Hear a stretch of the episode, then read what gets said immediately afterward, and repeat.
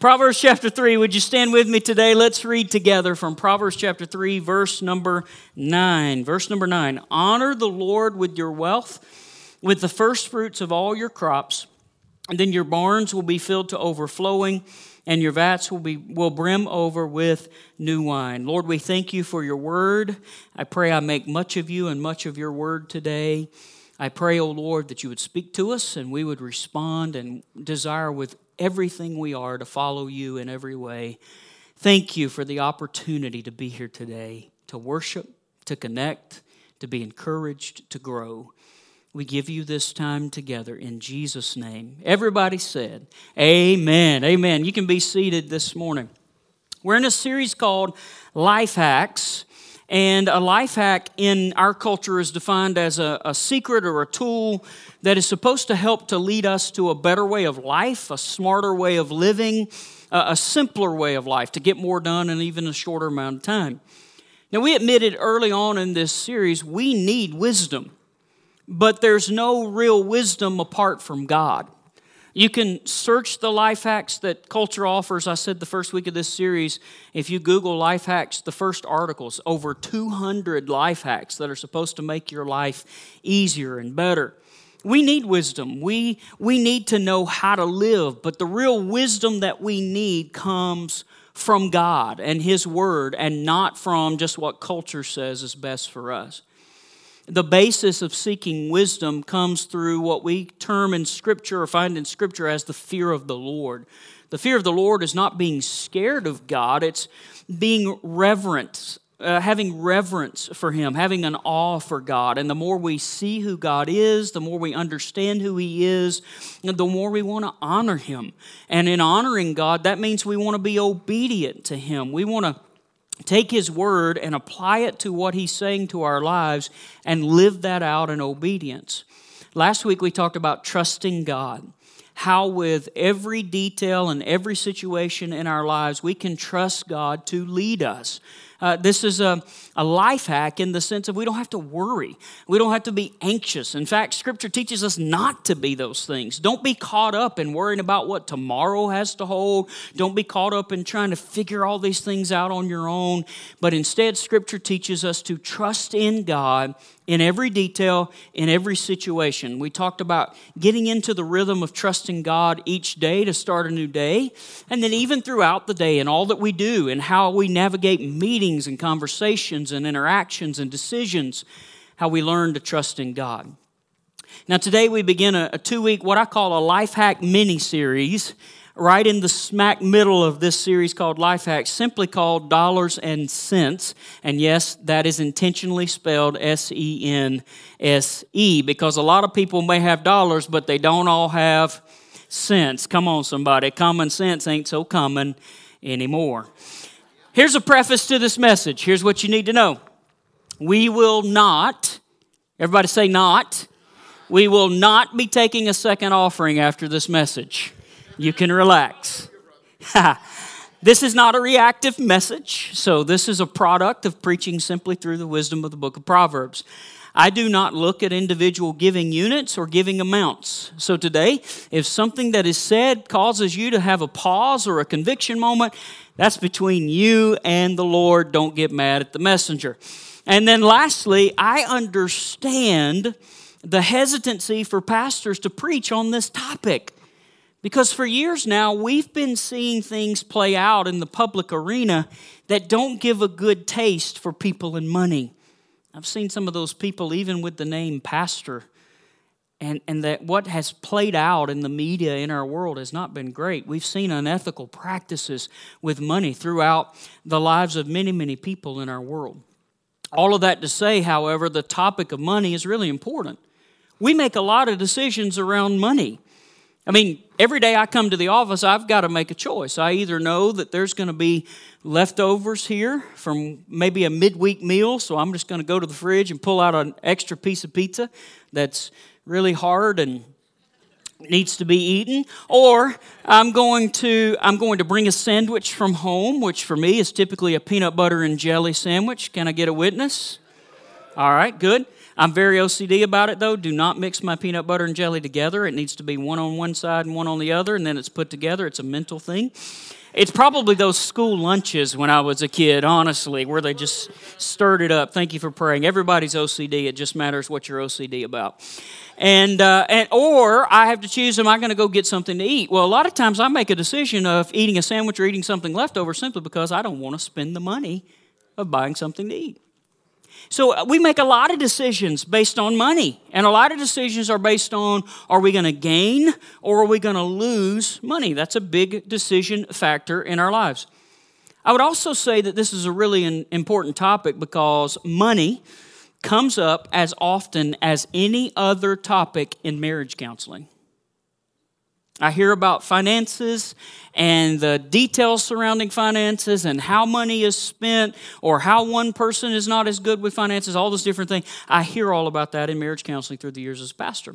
And then lastly, as a report late December of 2022, 77% of Americans are feeling anxious about the money part of their life. A lot of people are really concerned. Here's the ultimate overarching thought for today we must control money, or money will control us. Money only does what we tell it to do. It doesn't have a mind of its own. It doesn't have legs to walk around. I wish there was a money tree in the backyard, come on, but but there's not. Money doesn't have a mind of its own. Money does what we tell it to do. But money if not careful can solicit desires and decisions that aren't the healthiest for our lives and our spiritual lives. Now, there's actually quite a bit in the Bible about money. I didn't go counting this week, but scholars will tell you that there could be up to 2,000 verses in Scripture that are connected to the thought of money more than scriptures on faith and prayer combined. Now, that's not minimizing faith or prayer, it's just emphasizing the reality that there's a lot of talk in Scripture about how we handle our money. An estimated 25% of Jesus' words deal with stewardship. One out of 10 verses in the Gospels deals with money. So when we take the entirety of God's word on the topic of money into consideration, we see, first of all, the need for our hope to be in Jesus and not in money. I, I have a relative, and I think I said it first there, my dad, who, who is kind of in that retirement age. He's been on leave trying to determine will, will he keep working or is he going to live on, on the, the retirement side of things. And one of the big conversations that, that we've had and I know it's probably not nearly the amounts that other people in, in our world could have, but one of the conversations is the money that he's put in for retirement and it's been invested into the stock market and how much the last year or so people have lost money in the stock market. It just goes to prove that, that if your dependence and your confidence is in money and having all of your needs met in that way, eh, you're going to find out that even money is fleeting. Even money moves, if you will. The need is for our hope, our confidence to be in Jesus and not in money. The Bible tells us that we need to use money as a tool to live and to minister to other people and not be consumed by the attraction of constantly wanting more. And we're taught in Scripture the need for contentment in Christ, whether we have a little or whether we have a lot. When we're content in Christ, the outside circumstances, yeah, they, they affect us. Yeah, they change sometimes, but they don't affect us in the sense of having contentment in Christ. We're solid, we're good to go because we have Jesus. The Apostle Paul said, I've learned the secret of being content, whether I have little or I have a lot. I've been in both places and I've learned the secret. It's Jesus. Now, the evidence of money problems is not only captured in Scripture, but it's evidenced by the way people live today. First of all, money and the talk of money is mentioned in Scripture numerous times, as I said earlier. And one of the most misquoted verses of Scripture is people say money is the root of all kinds of evil. That's not what Scripture says. Scripture says the love of money is the root of all kinds of evil. And it's evidence that there are people in our world who are wrestling with the love for money and more. Get rich quick schemes are really, really popular. I've known some people Amber and I both have known some people who they have seen this, this product or this company that has really sold them on. You should jump in and be a part of this, invest, and you're going to make all this money back. And I've seen people take thousands of dollars that they really didn't have to spend, invest it into this company or this product, and only for a few months later to want to do everything they can to sell all the product back and try to get a little bit of that money back because they found out they're not really making anything. It's just the people above them in the triangle that are making all the money. But they're really popular. Some people are willing to be less than honest to make more money. We see it in our culture today when people's salaries are about here and yet they're worth all of this money up here. Something doesn't add up quite right. People strap themselves with debt, all for the idea of status and, and recognition and living like other people live. It's a money problem. And some people regularly spend hundreds, if not more, with only a minuscule chance to win millions of dollars. I don't know what the jackpot is these days, the mega millions jackpot. But let me just remind you that if you have a moment of weakness and fail, fall to temptation, Tithe on winning the lottery is 50%, not 10. That's a joke. Although the wealth of the wicked is laid up for the righteous. Anyway, anyway.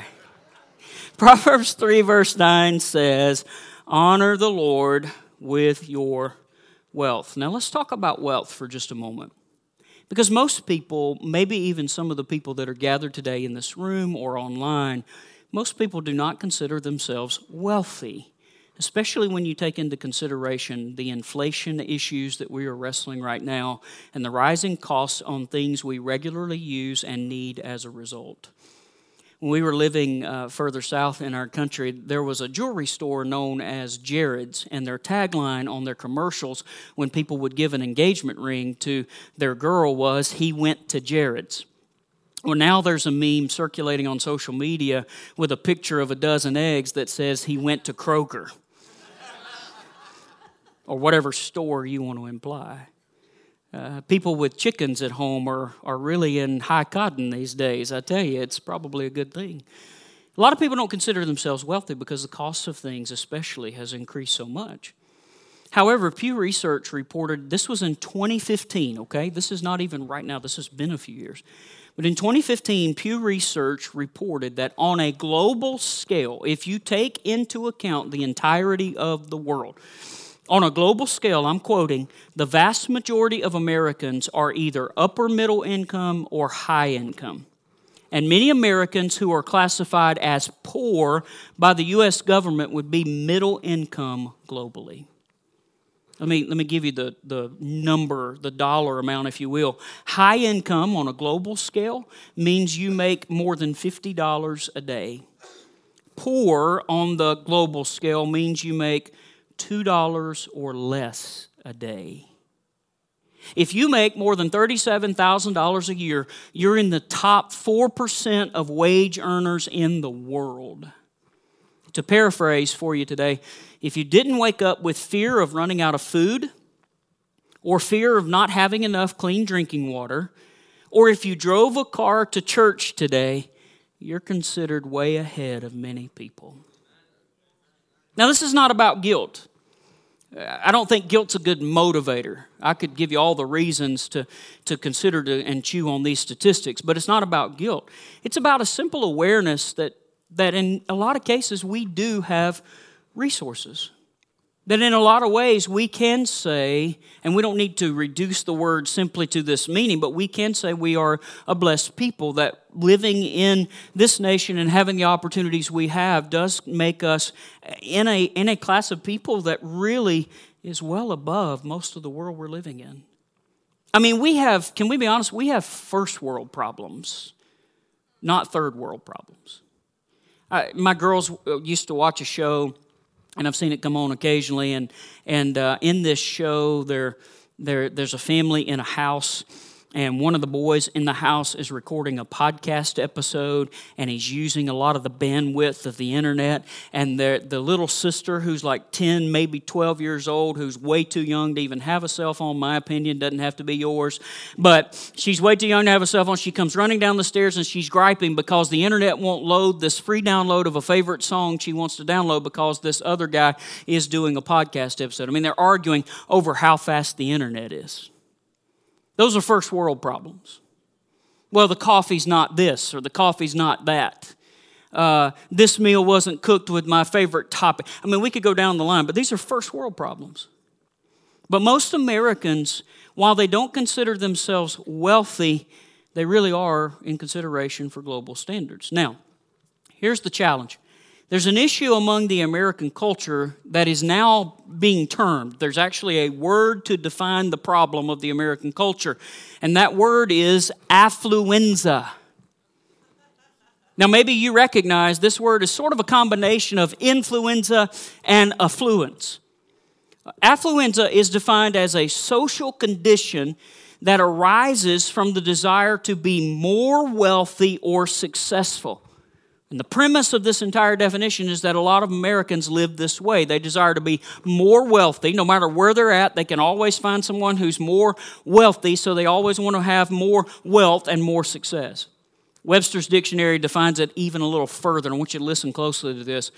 Affluenza is extreme materialism and consumerism associated with the pursuit of wealth and success and resulting, listen to this, and resulting in a life of chronic dissatisfaction, debt, overwork, stress, and impaired relationships. Simply put, many Americans, not all, but many, are consumed with financial success and material possessions to a point that no amount of anything is ever enough. Now, let's correct the wrong theology. I said earlier, money in itself is not evil. I'll quote again 1 Timothy chapter 6 verse 10. The love of money is the root of all kinds of evil. And a few verses later, this is actually in scripture. 1 Timothy chapter 6 verse 17 defines God as the one who richly provides everything for enjoyment. That's scripture. We need money to eat, to lay our heads on a bed, to stay warm. We certainly need heat in Minnesota, and it's only getting higher. Money can be used to help others and to make a significant difference in our world, especially to spread the gospel of Jesus and even to meet other people's physical, material needs. The topic of money is not about evil in money itself, it's more about the use of money and the right perspective about it. In Matthew chapter 25, you can write the reference down and go back and read it yourself. For the sake of time, I'll just share with it quickly. In Matthew 25, Jesus taught a parable, which was an illustrative story with a point of application for the listeners. And in this story, Jesus told of an owner who had a lot of wealth who was going on a trip. And that owner gave each of his servants an amount of money or bags of gold, as one translation speaks of it. When the owner returned, there was one servant who'd been given five bags of gold and had gained five more. There had been one servant who'd been given two bags of gold and had gained two more. The one who'd been given one bag of gold had buried it in the ground and didn't do anything with it. Now, the servants who'd made more, the five made five more, and the two made two more, the servants who had made more were commended. And Jesus referred to them in the story as faithful servants. The, servants who, the servant who hid his bag of gold in the ground and did nothing with it was referred to as a wicked and lazy servant. The point of the parable was not about the amount of money. Jesus never shared in the story that the one who had five bags was greater than the one who had one bag. The point was not the amount of money. The point of the parable was how each servant stewarded or managed what they had been given. And depending on how they managed it, was really the perspective of how much respect and honor they had for the owner and how well they stewarded and managed and had the right perspective about what had been given to them. It's not a matter of how much we have, It's a matter of how we steward what God has given us. What do we do with it? How do we manage it?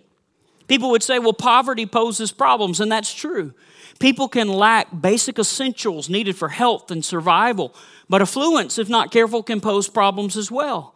People can lose sight of the fact that even though they're blessed and have plenty of resources, there are other people who can struggle, or people in affluence can prioritize possessions and gaining more over greater matters and greater priorities, such as those of Christ.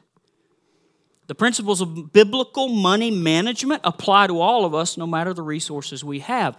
We need to see ourselves as stewards or managers of God's resources.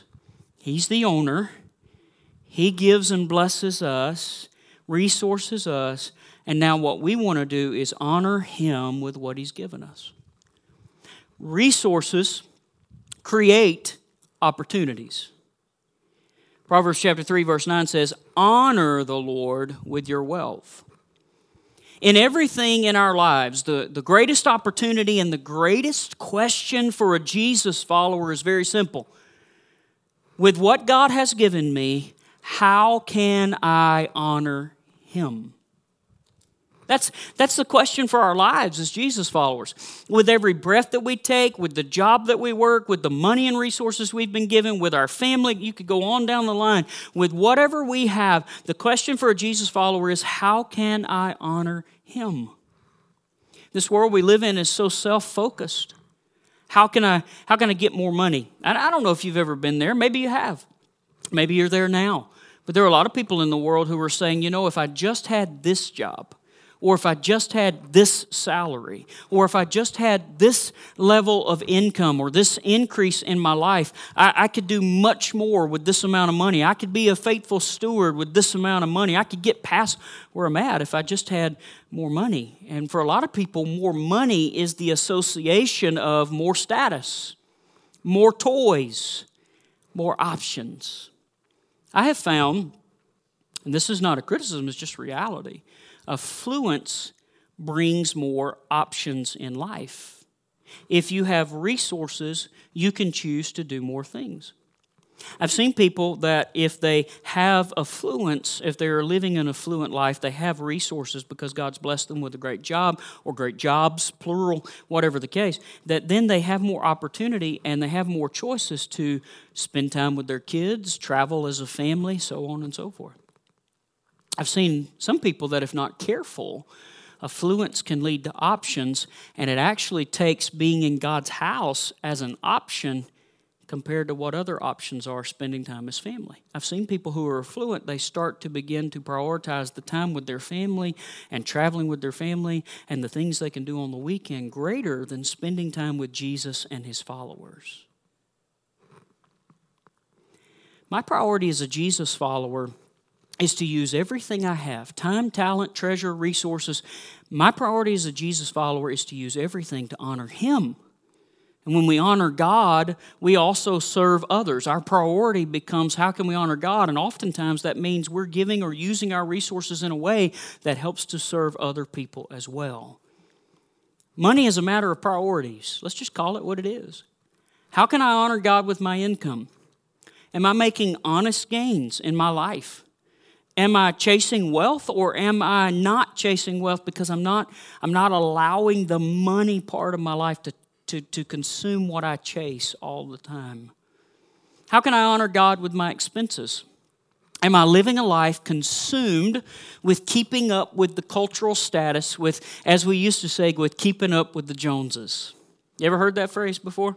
We had a family in our in our previous pastorate. Their last name was Jones. So every time we said something about keeping up with the Joneses, everybody looked at them to see if they had new clothes on that day. It's this idea and culture that you never have enough, that nothing is ever good enough, that you got to have the latest and greatest. It's it's you have the iPhone 13 Pro, but there's an iPhone 14 now. It's, it's that you have a camera that will take pictures, but you need the better camera because those five more megapixels may really make my face look better. It's the idea that you got to have a certain brand, a certain name represented on your clothing or your car. How can I honor God with my expenses? Am I consumed with keeping up with social status? Am I consumed with keeping up with other people? Am I allowing my expenses to contribute to a great debt load in my life that now I'm enslaved? Scripture talks about this. I'm enslaved now to using more of my resources to pay off this debt than I am to be able to use the resources to honor God. Am I prioritizing my wants over my needs or even recreation over kingdom investment? Here again, I can't answer these questions for you. But I think if our desire is to honor God, He will show us and help us to use our resources to honor Him. Next week, we'll get into some practical specifics. What does God expect of us? How can we truly trust God in our resources, the resources He's given us? How can we declare in our lives that He is our source? And we, how can we actually show our faith in Him to provide what we need? There's some great scriptural encouragement in that. But today, I want to summarize it this way We can worship wealth, or we can worship God with our wealth. We can worship wealth, or we can worship God with our wealth. We've established that whether we think so or not, we're actually among people who have resources. The world, much of the world, would call us wealthy. We've established there are issues in our world with responses to money. People don't treat money always in a healthy way. We've established that resources create opportunities and even options, and we understand that having the right perspective about money and wealth leads us to have the right priorities. How can we honor God with what He's given us? It really comes down to this we either worship and chase wealth, or we worship and chase after God with our wealth we use that as another means in our lives to honor God. If we worship wealth, we want and we want and we want and we want and we never have enough. We create priorities and pursuits based on getting more wealth. We're never satisfied.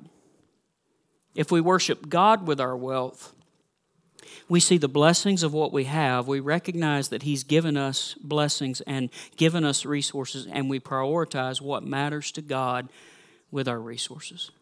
We give to God as a direct a declaration of our that He's our source. We give to God to further the spreading of the gospel and the expansion of His kingdom. We give to God so that others' needs may be met. Are we chasing wealth? Are we chasing after God and wanting to honor Him with our wealth? So let me ask you today, as a summary of this message leading us into the practicalities next week, what is your perspective of money? I, want to be very careful because I never want anyone to misinterpret that me sharing a personal thought is somehow an attempt to draw attention to myself. That couldn't be further from the truth. But I have found myself, maybe some of you are doing the same. I have found myself in a world of in a world of, of poverty on many places in the, around the globe, in a world with inflation and rising costs with a lot of things in a world of a lot of people who mismanage and don't consider uh, the blessings that they have being from God, I found myself, even when I sit down over a meal, saying, God, I thank you that I have food to eat today. I don't take for granted that, man, I got enough food in front of me, I could actually overeat.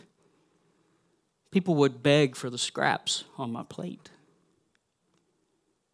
That I really don't need these eggs and thick sliced bacon and pecan pancakes from Original Pancake House. But I'm grateful that I have food to eat. It's a perspective issue. Do you view your resources as a blessing from God? If you're able to come in today and say, I have food to eat, I have clothes on my back, I have a place to live, I have a place to sleep, I'm able to stay warm do you view your resources as a blessing from God? Do you see yourself, rather than the owner to the point of control and making decisions over seeking more resources, do you see yourself as a steward and a manager of what God has given you? The principle laid out in Scripture is that if you are faithful in little things, God will then give you more in your life. Now, we shouldn't take that as a reason to do certain things just so we can get more. There's an unhealthy motive in that. But it's the premise that when your focus is on not chasing the money, but chasing after God, and I just want to honor God, when God sees you being a good steward, being a good manager, He will continue to provide, provide resources so that you can steward and manage those to honor Him. I absolutely believe that. It's scriptural. Do you see yourself as a steward or a manager of what God has given you? Do you see money rather than being this segment of life that has nothing to do with following Jesus? Do you see money as another opportunity to honor God as a Jesus follower? And let me ask it this way. Let me, let me put it simple and we'll wrap up. What are your financial priorities? What are your financial priorities? I would go far enough to say that your answer to this question may reveal the most about your perspective about money.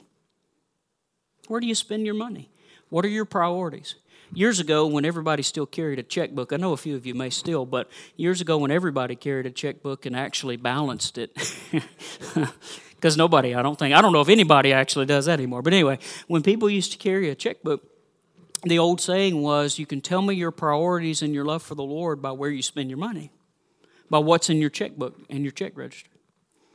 Things may have changed some, and people may not carry, carry money the same way that they used to, but the principle's still the same. Show us where we spend our money, show us what our priorities are about money, and we reveal what our perspective really is. Am I honoring God? Do I want to honor God? Do I, I see myself as a steward and a manager of what God has given me? Is God involved in the way I handle money? Or is that a part of life that I've kind of just lived on my own and made my own decisions without involving Him? Next week, we'll pick up in Proverbs 3 because there's more to our text today than what we're able to get to. But I also want to wrap up by reading one other passage of Scripture. This comes from the New Testament, and we'll pick up with all of this next week. Look at 1 Timothy chapter 6, verses 17 through 19. Those of you that were done taking notes, gotcha. Uh, 1 Timothy chapter 6, verses 17 through 19. This is what the, the Apostle Paul was writing. He said this Command those who are rich in this present world not to be arrogant, nor to put their hope in wealth, which is so uncertain. Have we not seen that play out in the last couple of years? Things can shift very quickly. I told someone the other day, if I'm honest, the technology is already present. If somebody wanted to really control my life, all they'd have to do is freeze my bank account. I don't carry enough cash to do anything. I don't, I don't think I have any cash on me at the moment at all. If somebody wanted to control my life, all they'd have to do is freeze my bank account. It's so uncertain. Financial things, there's so, so much uncertainty in wealth and in the world in general. We're not to put our hope in wealth, which is so uncertain, but to put our hope, our confidence in God, who richly provides us with everything for our enjoyment. Command them. So, this is, if you have resources, listen to this. Command them to do good to be rich in good deeds, to be generous and willing to share. In this way, they will lay up treasure for themselves as a firm foundation for the coming age, so that they may take hold of the life that is truly life. Pretty powerful words there. Why don't we chew on it this week together and come back and reflect. Would you stand with me for a moment? And I'm going to ask you to, if you're in the room today, to do something a little unique. And if you're online, you can do this too. I'd love for you to respond with us. But I, I didn't bring my phone up just to talk about iPhones. I brought my phone up because, as I said a moment ago, I, just personally don't often find myself carrying a lot of cash. So for me, if I want to check my bank account or even if I paid how I paid for my Starbucks this morning, I used my phone. So for me today, the phone is symbolic of my finances and resources. Okay? So I want you to grab something today, whether it's a purse, a wallet, a phone. I want you to grab something that's symbolic of your finances and your resources today. I said this is a little different. Don't worry, I'm not going to ask you to open it up and give today. We're just going to pray together. Okay? I want you to take it in your hand and I want you to I want you to pray this in your own way, but I'm going to lead us in a prayer that just simply is about God help us to have priorities in this area of our life just like we do in any area of our life that we want to honor you. We want to honor you. Would you pray with me in your own way? God, help me to honor you with what you've given me. May my priorities, oh Lord, be what you want them to be.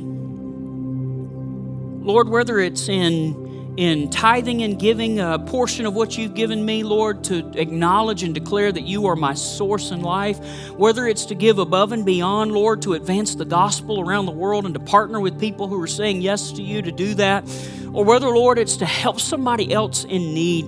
I give you these resources because they were yours to begin with. They're yours. You're the owner. I'm the servant. I'm the steward, the manager. Lord, help me to steward them well. To have the right priorities in my life when it comes to finances. And Lord, if there's if there's any part of my financial situation that needs adjustment, if there's any area of my priority situation, Lord, that, uh, my financial situation, Lord, that is not in line, that that that Lord, I, I'm I'm spending money in an area where, Lord, I could do differently and be able to do more in your kingdom. Lord, just show me.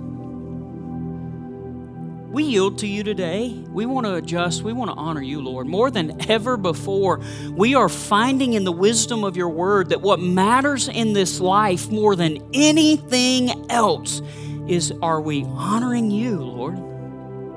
Are we doing what you're teaching? Are we doing what you're telling us to do? That's what we want. And we know that as we do that, not only will we honor you, we know you will use us to honor others and to help others and to care for others, Lord. We know that others will know what it means to follow you and to have a relationship with you because we're faithful stewards of what you've given us. So, Lord, help us.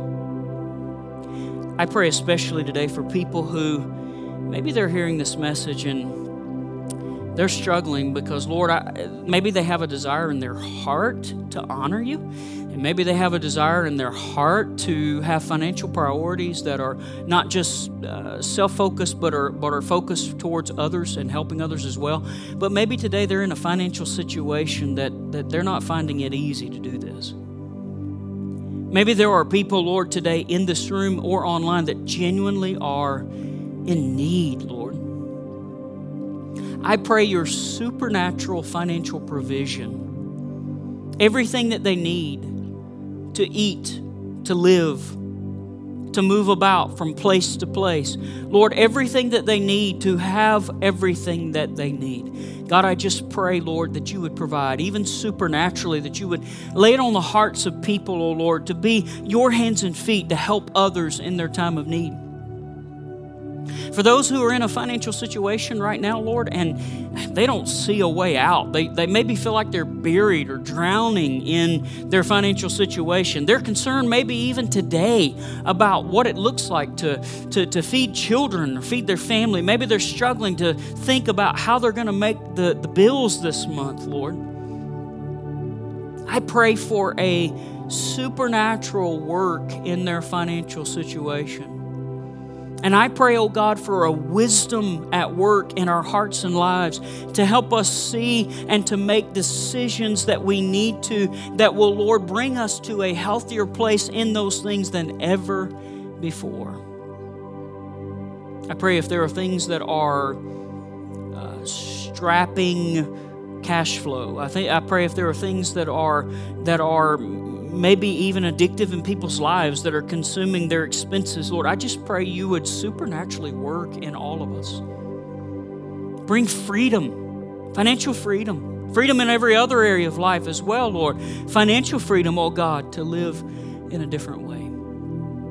We want to honor you, and we ask you to help us and guide us to do that.